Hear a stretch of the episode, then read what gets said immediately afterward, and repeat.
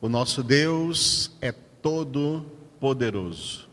O único Deus existente é o Deus onipotente, o único que pode todas as coisas.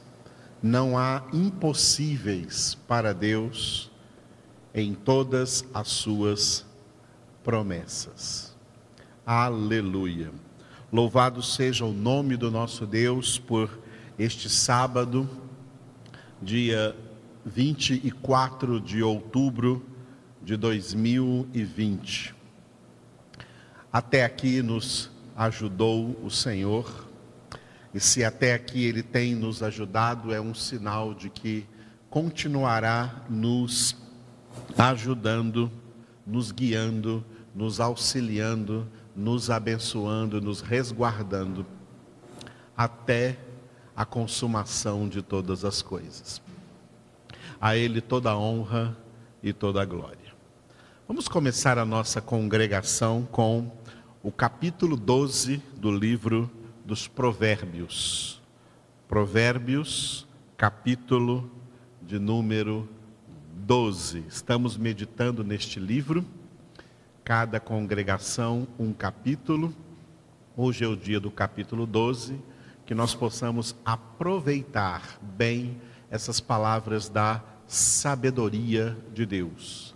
Sabedoria essa que é o próprio Jesus, o próprio Filho de Deus é a sabedoria de Deus. Jesus fala conosco. Jesus fala com você neste momento. Provérbios 12. Quem ama a disciplina, ama o conhecimento, mas o que aborrece a repreensão é estúpido. O homem de bem alcança o favor do Senhor, mas ao homem de perversos desígnios, Ele o condena. O homem não se estabelece pela perversidade, mas a raiz dos justos não será removida. A mulher virtuosa é a coroa do seu marido, mas a que procede vergonhosamente é como podridão nos seus ossos. Os pensamentos do justo são retos, mas os conselhos do perverso enganam. As palavras dos perversos são emboscadas para derramar sangue, mas a boca dos retos livra homens. Os perversos serão derribados e já não são, mas a casa dos justos permanecerá. Segundo o seu entendimento, será louvado o homem, mas o perverso de coração será desprezado. Melhor é o que se estima em pouco e faz o seu trabalho, do que o vanglorioso que tem falta de pão. O justo atenta para a vida dos seus animais, mas o coração dos perversos é cruel. O que lavra a sua terra será farto de pão, mas o que corre atrás de coisas vãs é falto de senso. O perverso quer viver do que caçam os maus, mas a raiz dos justos produz o seu fruto. Pela transgressão dos lábios, o mal se enlaça, mas o justo sairá da angústia. Cada um se farta de bem pelo fruto da sua boca, e o que as mãos do homem fizerem, ser-lhe-á retribuído. O caminho do insensato aos seus próprios olhos parece reto, mas o sábio dá ouvidos aos conselhos. A ira do insensato num instante se conhece, mas o prudente oculta a afronta. O que diz a verdade manifesta a justiça, mas a testemunha falsa a fraude. Alguém há cuja tagarelice é como pontas de espada, mas a língua dos sábios é medicina. O lábio veraz permanece para sempre, mas a língua mentirosa apenas um momento. Há fraude no coração dos que maquinam o mal, mas alegria tem os que aconselham a paz. Nenhum agravo sobrevirá ao justo, mas os perversos, o mal os apanhará em cheio.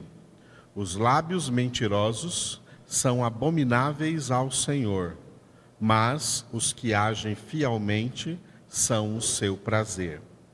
O homem prudente oculta o conhecimento, mas o coração dos insensatos proclama a estultícia. A mão diligente dominará, mas a remissa será sujeita a trabalhos forçados. A ansiedade no coração do homem o abate, mas a boa palavra o alegra.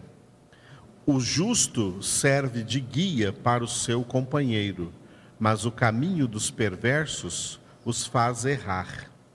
O preguiçoso não assará a sua caça, mas o bem precioso do homem é ser ele diligente. Na vereda da justiça está a vida, e no caminho da sua carreira não há morte. Aleluia! Bom, nós temos aqui neste capítulo 12 de Provérbios, temos 28 provérbios. Ou seja, cada versículo é um provérbio. A maioria destes versículos, eles traçam duas condutas, uma conduta positiva dos sábios, dos justos, das pessoas de Deus, e a conduta ou as condutas negativas dos ímpios, dos homens que infelizmente não são de Deus. Sempre mostrando esse contraste, para que nós vejamos claramente. A sabedoria de Deus mostra para nós o que é luz, o que é trevas, o que é bênção, o que é maldição, quem é de Deus e quem não é de Deus. E é por isso que, como disse o apóstolo Paulo, em 1 Coríntios capítulo 2, versículo 16, o homem espiritual, versículos 15 e 16, o homem espiritual julga todas as coisas. Por que o homem espiritual julga todas as coisas? Porque o homem espiritual tem o discernimento correto de todas as coisas que procedem para nós da palavra de Deus. Nós temos o exato discernimento daquilo que é de Deus e daquilo que não é de Deus. Inclusive em termos de pessoas, quem é de Deus e quem não é de Deus. Pela conduta das pessoas, pela palavra das pessoas, pelo perfil que cada uma apresenta, claramente se percebe quem é luz, quem é trevas, quem é de Deus, quem não é de Deus. Muito bem, dentro desses 28 provérbios de hoje aqui do versículo do capítulo 12, eu quero trazer dois provérbios que nós lemos aqui, dois versículos que nós lemos aqui, e o tema principal desses dois versículos juntos é o poder terapêutico da palavra de Deus. Como são infelizes as pessoas que não gostam de Bíblia, que não gostam da palavra de Deus. Elas são pessoas doentes, porque não entendem que a palavra de Deus é cura, tanto para a alma como também para o corpo, já que muitas doenças que se manifestam no corpo nascem na alma. Uma alma curada pela palavra manifestará também saúde no corpo. Mas uma alma doente, o corpo também vai padecer. Esses dois versículos que nós vamos reler aqui deste Provérbios 12, falam exatamente desse tema, o poder terapêutico da palavra de Deus. O primeiro versículo é o 18, versículo 18, alguém há cuja tagarelice é como pontas de espada, mas a língua dos sábios é medicina. Repetindo, alguém há cuja tagarelice é como pontas de espada, mas a língua dos sábios é medicina. Por que a língua dos sábios é medicina? Porque o que os sábios falam é a sabedoria que enche seus corações. É acerca de Jesus que enche os seus corações. É acerca da palavra de Deus que enche os seus corações. Jesus declarou que a boca fala daquilo que o coração está cheio. Quando o coração, quando a alma, quando a mente está cheia da palavra de Deus, é esta palavra que sai da boca, e a palavra de Deus que procede de lábios de filhos de Deus, sábios, é medicina para quem ouve, para quem escuta. Outra pessoa que disse isso no Antigo Testamento foi o profeta Isaías, quando ele falou no capítulo 50, versículo 4. Isaías, capítulo 50, versículo 4. O Senhor Deus me deu uma língua de discípulo, para que eu saiba levar uma boa palavra ao cansado. Cada manhã ele desperta os meus ouvidos para que eu o escute, o ouça como um discípulo. Discípulo é aquele que ouve a palavra, guarda no seu coração, para que ela saia pela sua boca, a fim de confortar o cansado, de consolar o triste, de fortalecer o oprimido, de ser palavra de cura, ser palavra de medicina para quem precisa de cura para a sua alma. A palavra de Deus é terapêutica. Agora, a parte A desse versículo, ela mostra o que acontece no mundo. O que existe no mundo é uma verdadeira tagarelice vã. Alguém há cuja tagarelice é como pontas de espada. O mundo é feito de tagarelas, gente que fica por aí demais, dando com a língua nos dentes, falando o que não deve, palavras que machucam, palavras que afrontam, palavras vergonhosas, palavras maliciosas, palavras mundanas. Essa é a linguagem de Satanás e do mundo que pertence a ele, dos homens que a ele pertencem. Quem é de Deus entende que não deve sair da sua boca, como diz a Escritura, nenhuma palavra vã, mas somente a que for boa e que traga proveito aos que a ouvem, porque é assim que a língua dos sábios é medicina e não doença. O nosso mundo é um mundo doente, e a doença está na língua das pessoas, língua que a Escritura declara que é inflamada pelo inferno, como a língua humana causa danos na própria humanidade, na própria sociedade. As palavras dos homens são palavras que machucam. A palavra de Deus, só a palavra de Deus, é palavra que cura. O segundo versículo que fala também deste mesmo tema, do poder terapêutico da palavra de Deus, é o versículo 25. Provérbios 12, 25. A ansiedade no coração do homem o abate, mas a boa palavra o alegra.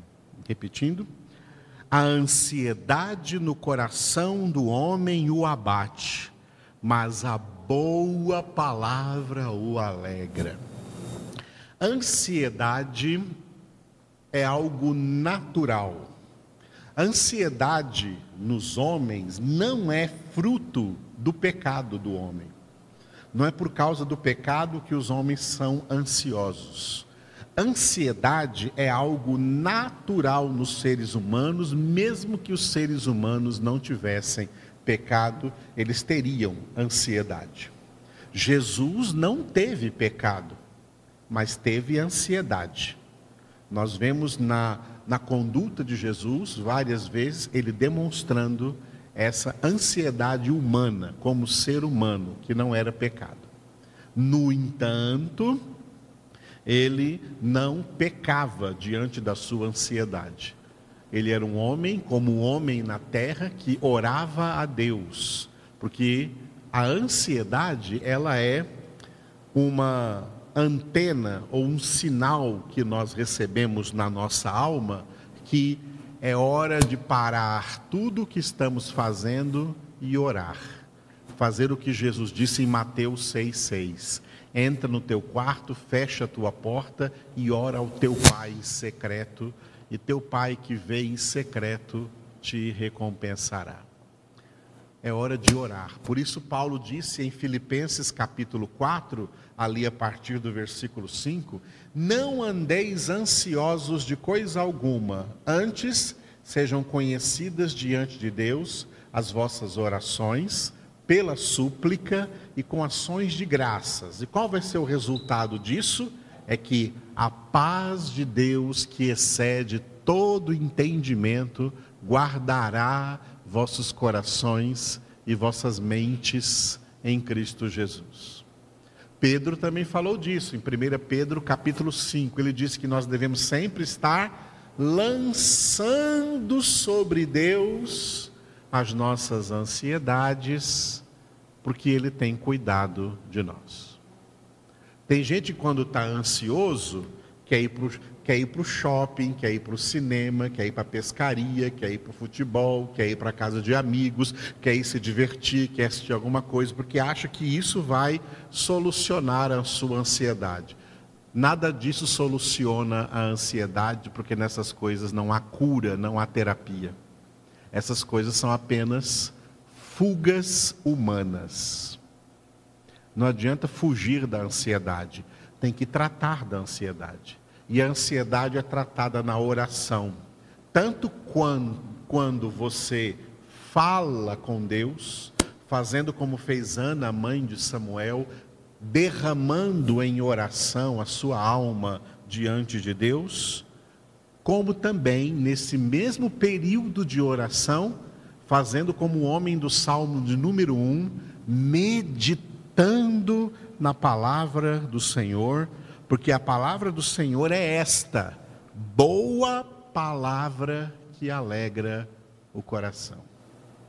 A ansiedade abate o coração, a palavra alegra o coração.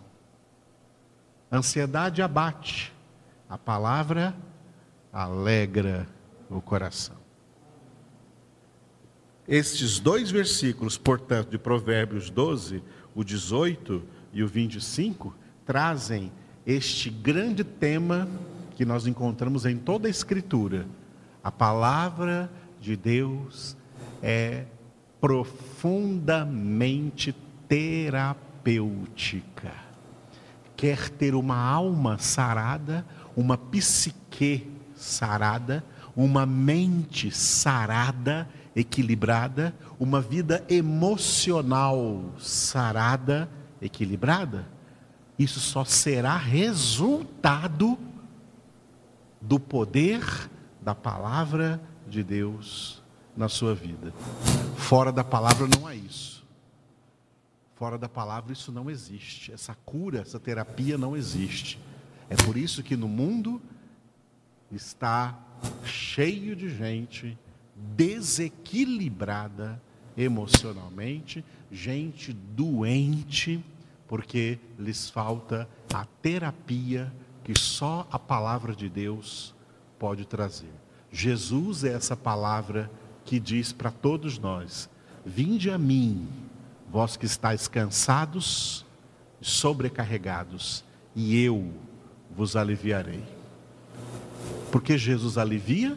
Porque Jesus é a palavra. Aleluia. Ore comigo agora. Obrigado, Senhor Jesus. Tu és o Verbo de Deus. Tu és a palavra de Deus viva e eficaz. Tu és a palavra que é medicina para as nossas almas. Tu és a boa palavra que alegra nossas almas, que alegra nosso coração. Tu és a palavra que nos faz vencer toda a ansiedade, toda a preocupação, todo o nervosismo, toda a opressão de alma, todo o sentimento ruim, todo o tédio. É o Senhor, a palavra viva e eficaz, o Verbo de Deus, a palavra de Deus que penetra em nós mais do que qualquer espada de dois gumes, a espada do Espírito Santo, que penetra até o ponto de dividir alma e espírito, juntas e medulas, discernindo os mais íntimos pensamentos, propósitos e intenções do nosso coração. É assim que o Senhor cura o nosso interior e manifesta essa cura também em nosso exterior. Assim que o Senhor cura a nossa alma e cura também o nosso corpo, é pelo poder da tua palavra. Te louvamos por esse poder terapêutico da tua palavra em nossas vidas. Te damos graças, ó Deus, em nome de Jesus. Amém. Aleluia.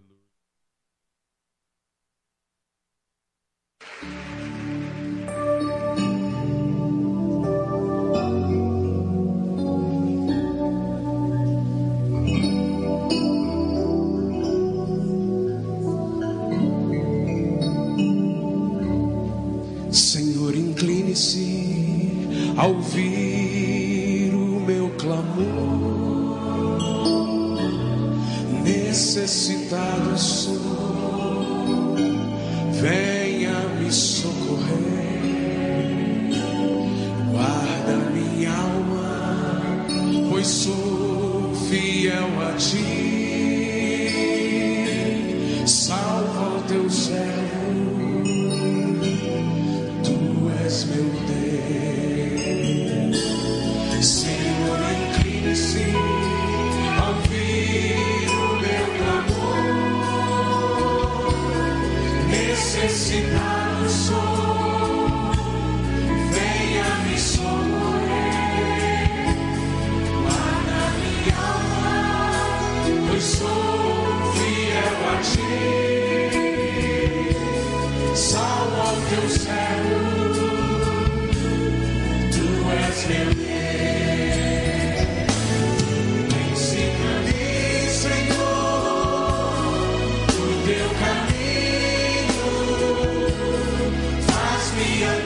Jesus, em tua verdade, louva a ti, meu Deus, enquanto eu viver, une meu coração ao teu coração. Senhor, incline-se a ouvir, o meu clamor, Senhor. Diga a Ele mais uma vez. Deixe o Espírito de Deus tocar seu coração. Deixe ministrar a sua vida aquilo que Ele deseja nessa noite. Senhor, incline-se. Senhor, incline-se. Senhor, incline-se a ouvir o meu clamor. Necessitado sou, venha me socorrer.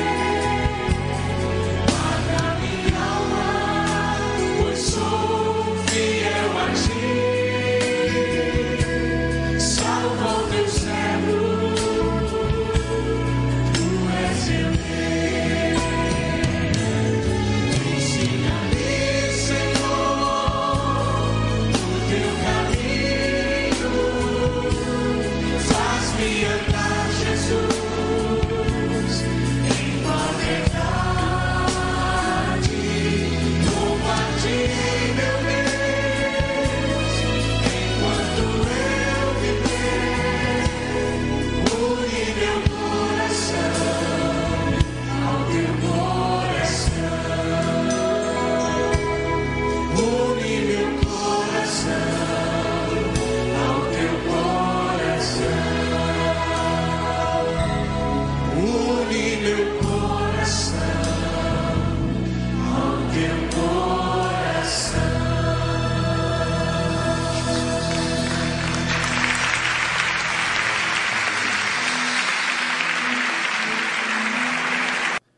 louvar-te-ei, meu Deus, enquanto eu viver. Aleluia. É a palavra de Deus que une o nosso coração ao coração do Senhor. É o ministério da palavra de Deus operando em nós. Na segunda parte da nossa congregação, nós vamos louvar ao Senhor com o versículo 9 do Salmo 69. Salmo 69, versículo 9. E eu quero oferecer esta meditação e a oração que faremos juntos no final desta meditação pela Lucilene, que hoje, dia 24 de outubro, faz aniversário, né? Lucilene, esposa do Oscar, né? Colocamos a vida da Lucilene na presença do Senhor. Lucilene, quero que você saiba que nós amamos você, amamos o Oscar, amamos os seus filhos, amamos a sua família. Vocês são pessoas especiais para nós. Parabéns pelo seu dia. Nós vamos estar orando, estamos orando já por você nesse dia de hoje. O Senhor te abençoe plenamente, em nome de Cristo Jesus. Aleluia. Salmo de número 69, versículo 9, vamos também oferecer por todos os irmãos e irmãs que continuam sendo fiéis e também generosos nos seus dízimos e nas suas ofertas. Glória a Deus. Nós estamos usando esses recursos para ir adquirindo os materiais para a continuação da construção do nosso edifício aqui, onde futuramente poderemos todos estar congregando. Nós estamos congregando aqui alguns poucos irmãos que estão vindo com máscaras, com distanciamento, longe uns dos outros, mas estamos orando juntos. Ainda não temos como receber crianças, não tem ainda salinhas, e mesmo que tivesse, ainda não há liberação para reunir crianças. Então, quem tem crianças não pode vir assim, porque não há lugar para elas. Ainda não há banheiros, vamos construir os nossos banheiros.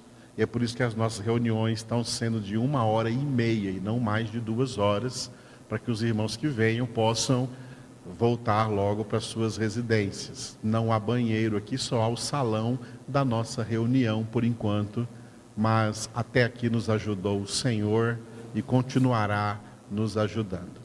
Estaremos orando por todos que continuam sendo fiéis, continuem sendo assim generosos nos seus dízimos, nas suas ofertas, nas suas doações em prol dessa construção, em nome de Jesus. O título que nós damos para o versículo 9 do Salmo 69 é Zelo e Injúrias, porque esses dois temas estão aí, neste versículo, aonde Davi declarou: pois o zelo da tua casa me consumiu, e as injúrias dos que te ultrajam caem sobre mim. Repetindo: pois o zelo da tua casa me consumiu, e as injúrias dos que te ultrajam caem sobre mim.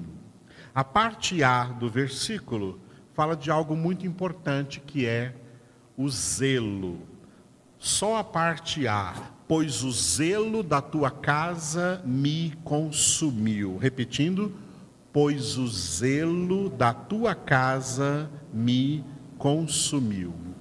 Bom, Davi, quando fala da tua casa, o zelo da tua casa me consumiu, é porque Davi, ele teve aquela compulsão, quando ele era rei de Israel, de querer construir para Deus uma casa.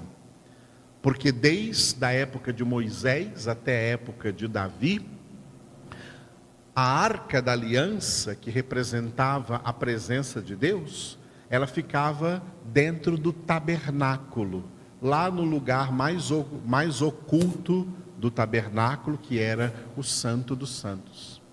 E Davi, então, cheio de zelo para com Deus, ele pensou: eu quero construir uma casa bonita, ou seja, um templo para Deus. O zelo da tua casa me consumiu.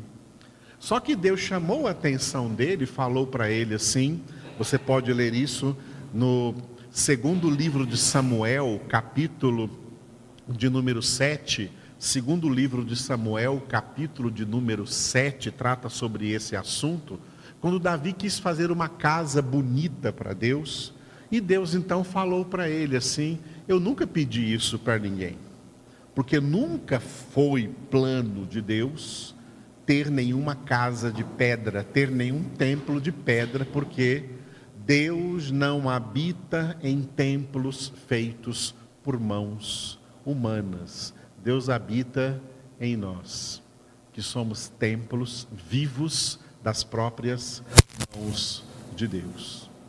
O que nós construímos aqui não é um templo. O que nós construímos aqui é um salão, 4 paredes, chão e teto, para que a gente possa congregar juntos. Mas o templo somos nós. Eu sou o templo, você é o templo, nós somos a casa de Deus. Por isso, lançando agora, sobre este texto, o zelo da tua casa me consumiu, lançando sobre este texto do Antigo Testamento, à luz do Novo Testamento, o que Deus quer que a gente tenha é zelo pela sua palavra, zelo pela sua palavra, zelo pelo nosso relacionamento com Deus, zelo pela nossa vida espiritual e também pela vida espiritual dos nossos irmãos em Cristo, zelo pela igreja, porque a igreja é hoje a casa de Deus. Como está escrito em Hebreus, capítulo de número 3, a qual casa somos nós.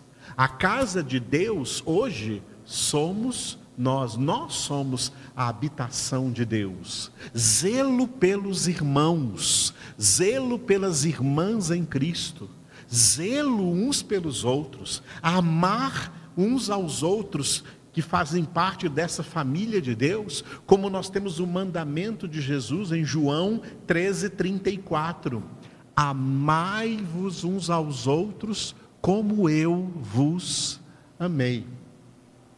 Zelo, significa uma força interior, uma virtude interior que é ministrada dentro de nós pelo próprio Espírito Santo, e que nos faz querer ser o melhor diante de Deus e fazer o que é melhor diante de Deus para Ele mesmo e para todas as pessoas, sejam elas quem forem, especialmente se forem da família de Deus, se forem dos filhos de Deus. Zelo na oração, zelo na meditação da palavra, zelo na congregação, zelo na comunhão. Deus quer filhos zelosos. Deus não quer o que seria o contrário disso, que seriam filhos relaxados, filhos desinteressados, gente que não está nem aí para as coisas de Deus, para o Evangelho de Deus, para a Palavra de Deus, e se dizem crentes, se dizem cristãos. São crentes relaxados, relaxados na oração, relaxados na palavra, não tem zelo por isso, não tem desejo de que tudo isso seja algo forte na sua vida. Tem gente que pensa que alguém que é zeloso, confunde o zelo, confunde o zelo com gritaria, ou é dançar, ou é pular, ou é se emocionar. Ou que gente zelosa. Isso não é zelo. Zelo é algo que traz uma sinceridade de comportamento diante de Deus, aonde nós queremos verdadeiramente, exatamente tudo o que Deus também quer para nós. buscar com zelo a presença de Deus, buscar com zelo a palavra de Deus. Eu gostaria de colocar uma referência acerca disso, que foi a do apóstolo Paulo, em Romanos 12, 11. Romanos capítulo 12, versículo 11. Aonde Paulo disse assim, ó: no zelo não sejais remissos, sede fervorosos de espírito, servindo ao Senhor. Romanos 12, 11, vamos repetir: no zelo não sejais remissos, sede fervorosos de espírito, servindo ao Senhor. Ou seja, no zelo não sejais remissos. O que são pessoas remissas? São pessoas relaxadas, são pessoas que não têm compromisso. São pessoas remissas, pessoas que não têm compromisso com Deus. É triste olhar para o caráter e para o modo de agir de muitos crentes, que parece que eles têm muito compromisso com o mundo, muito compromisso com pessoas do mundo, muito compromisso com programas do mundo, e não demonstram compromisso com Deus, compromisso com a palavra, compromisso com o Evangelho de Cristo. Este compromisso é o zelo. Quem tem zelo se compromete. Quem tem zelo sabe, tem consciência de estar comprometido com Deus em tudo o que Ele nos fala na sua palavra. Zelo pela palavra de Deus. Este ministério, o ministério que o Senhor nos deu, é um ministério que tem 100% de zelo na palavra de Deus.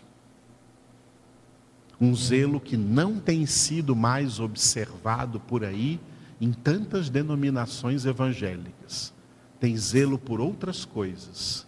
O nosso zelo é pela palavra de Deus. A parte B do versículo 9 do Salmo 69, o título é Injúrias. E Davi disse: e as injúrias dos que te ultrajam caem sobre mim. Repetindo, e as injúrias dos que te ultrajam caem sobre mim.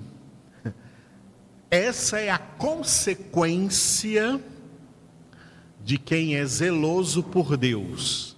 Quem é zeloso pelas coisas de Deus, automaticamente será odiado no mundo, será odiado pelo mundo, será odiado pelos mundanos, porque o mundo inteiro é uma comunidade dos que ultrajam a Deus, e os ultrajes contra Deus recaem sobre nós que temos zelo de Deus. E por isso Jesus não omitiu, ele verdadeiramente deixou bem claro em João capítulo 15, versículos 18 e 19.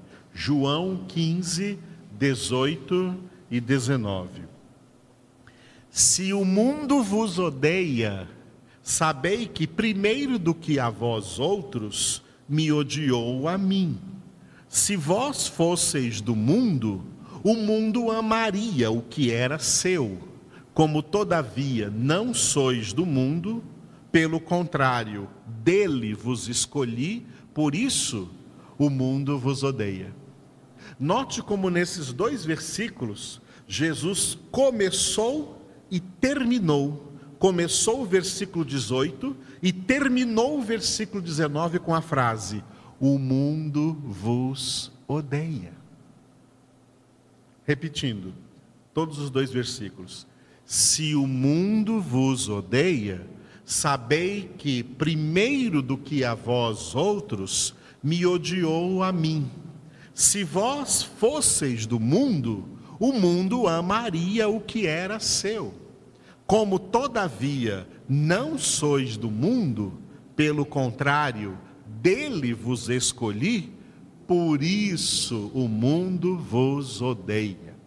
Amados, o mundo odeia Deus, odeia Jesus, odeia a palavra de Deus. Automaticamente, o mundo odiará quem é de Deus, quem é filho de Deus, quem é crente em Jesus Cristo, quem ama a palavra de Deus, quem tem zelo por Deus, quem tem zelo pelo Evangelho, quem tem zelo pela palavra de Deus, será odiado no mundo. Tem outro texto dos Evangelhos que Jesus disse: sereis odiados de todos por causa do meu nome. E Jesus disse para que quando isso acontecer, nós nos alegrássemos diante de Deus, porque assim também que o mundo odiou os profetas que vieram antes de vós. Odiaram os profetas, odiaram os apóstolos, odiaram o próprio Filho de Deus. O que fizeram com Jesus foi uma prova do ódio do mundo contra Deus, contra o seu Filho, contra a sua palavra. Esse ódio ferve no mundo. Seria um zelo macabro. O mundo tem um zelo macabro, um zelo ao ódio contra Deus, contra a palavra de Deus, contra a verdade de Deus. Um ódio que gera para nós que somos de Deus um grande peso de tribulação, como foi a aula que nós demos ainda ontem à noite aqui no nosso seminário. Houve um problema de transmissão aí do nosso seminário ontem, mas agora a aula está plenamente gravada. Quem não ouviu, ouça e fale também para os outros ouvirem. Eu não tenho falado às vezes ultimamente, mas eu espero que você tenha aí, esteja aí compartilhando essas pregações também com outras pessoas. Compartilhe estes vídeos, transmita, retransmita a palavra de Deus que você está recebendo aí na sua casa, em nome de Jesus, através desse instrumento que o Senhor colocou também à nossa disposição. Aleluia! Então, se o mundo vos odeia, disse Jesus, a razão disso é porque, primeiro, antes de odiar a vocês, odiaram a mim. Algo triste que a gente observa, e que eu observei já nos meus de 39 para 40 anos de crente, de conversão, é olhar tanta gente que se diz crente, tanta gente que se diz cristã, tanta gente que se diz evangélica, mas são fracos na oração, são fracos na palavra de Deus, mas são excelentes amantes do mundo e das coisas do mundo, crentes mundanos. Esses crentes são falsos. O amor do Pai não está nele, porque a palavra de Deus declara isso em 1 João 2, de 15 a 17. Não ameis o mundo, nem as coisas que há no mundo.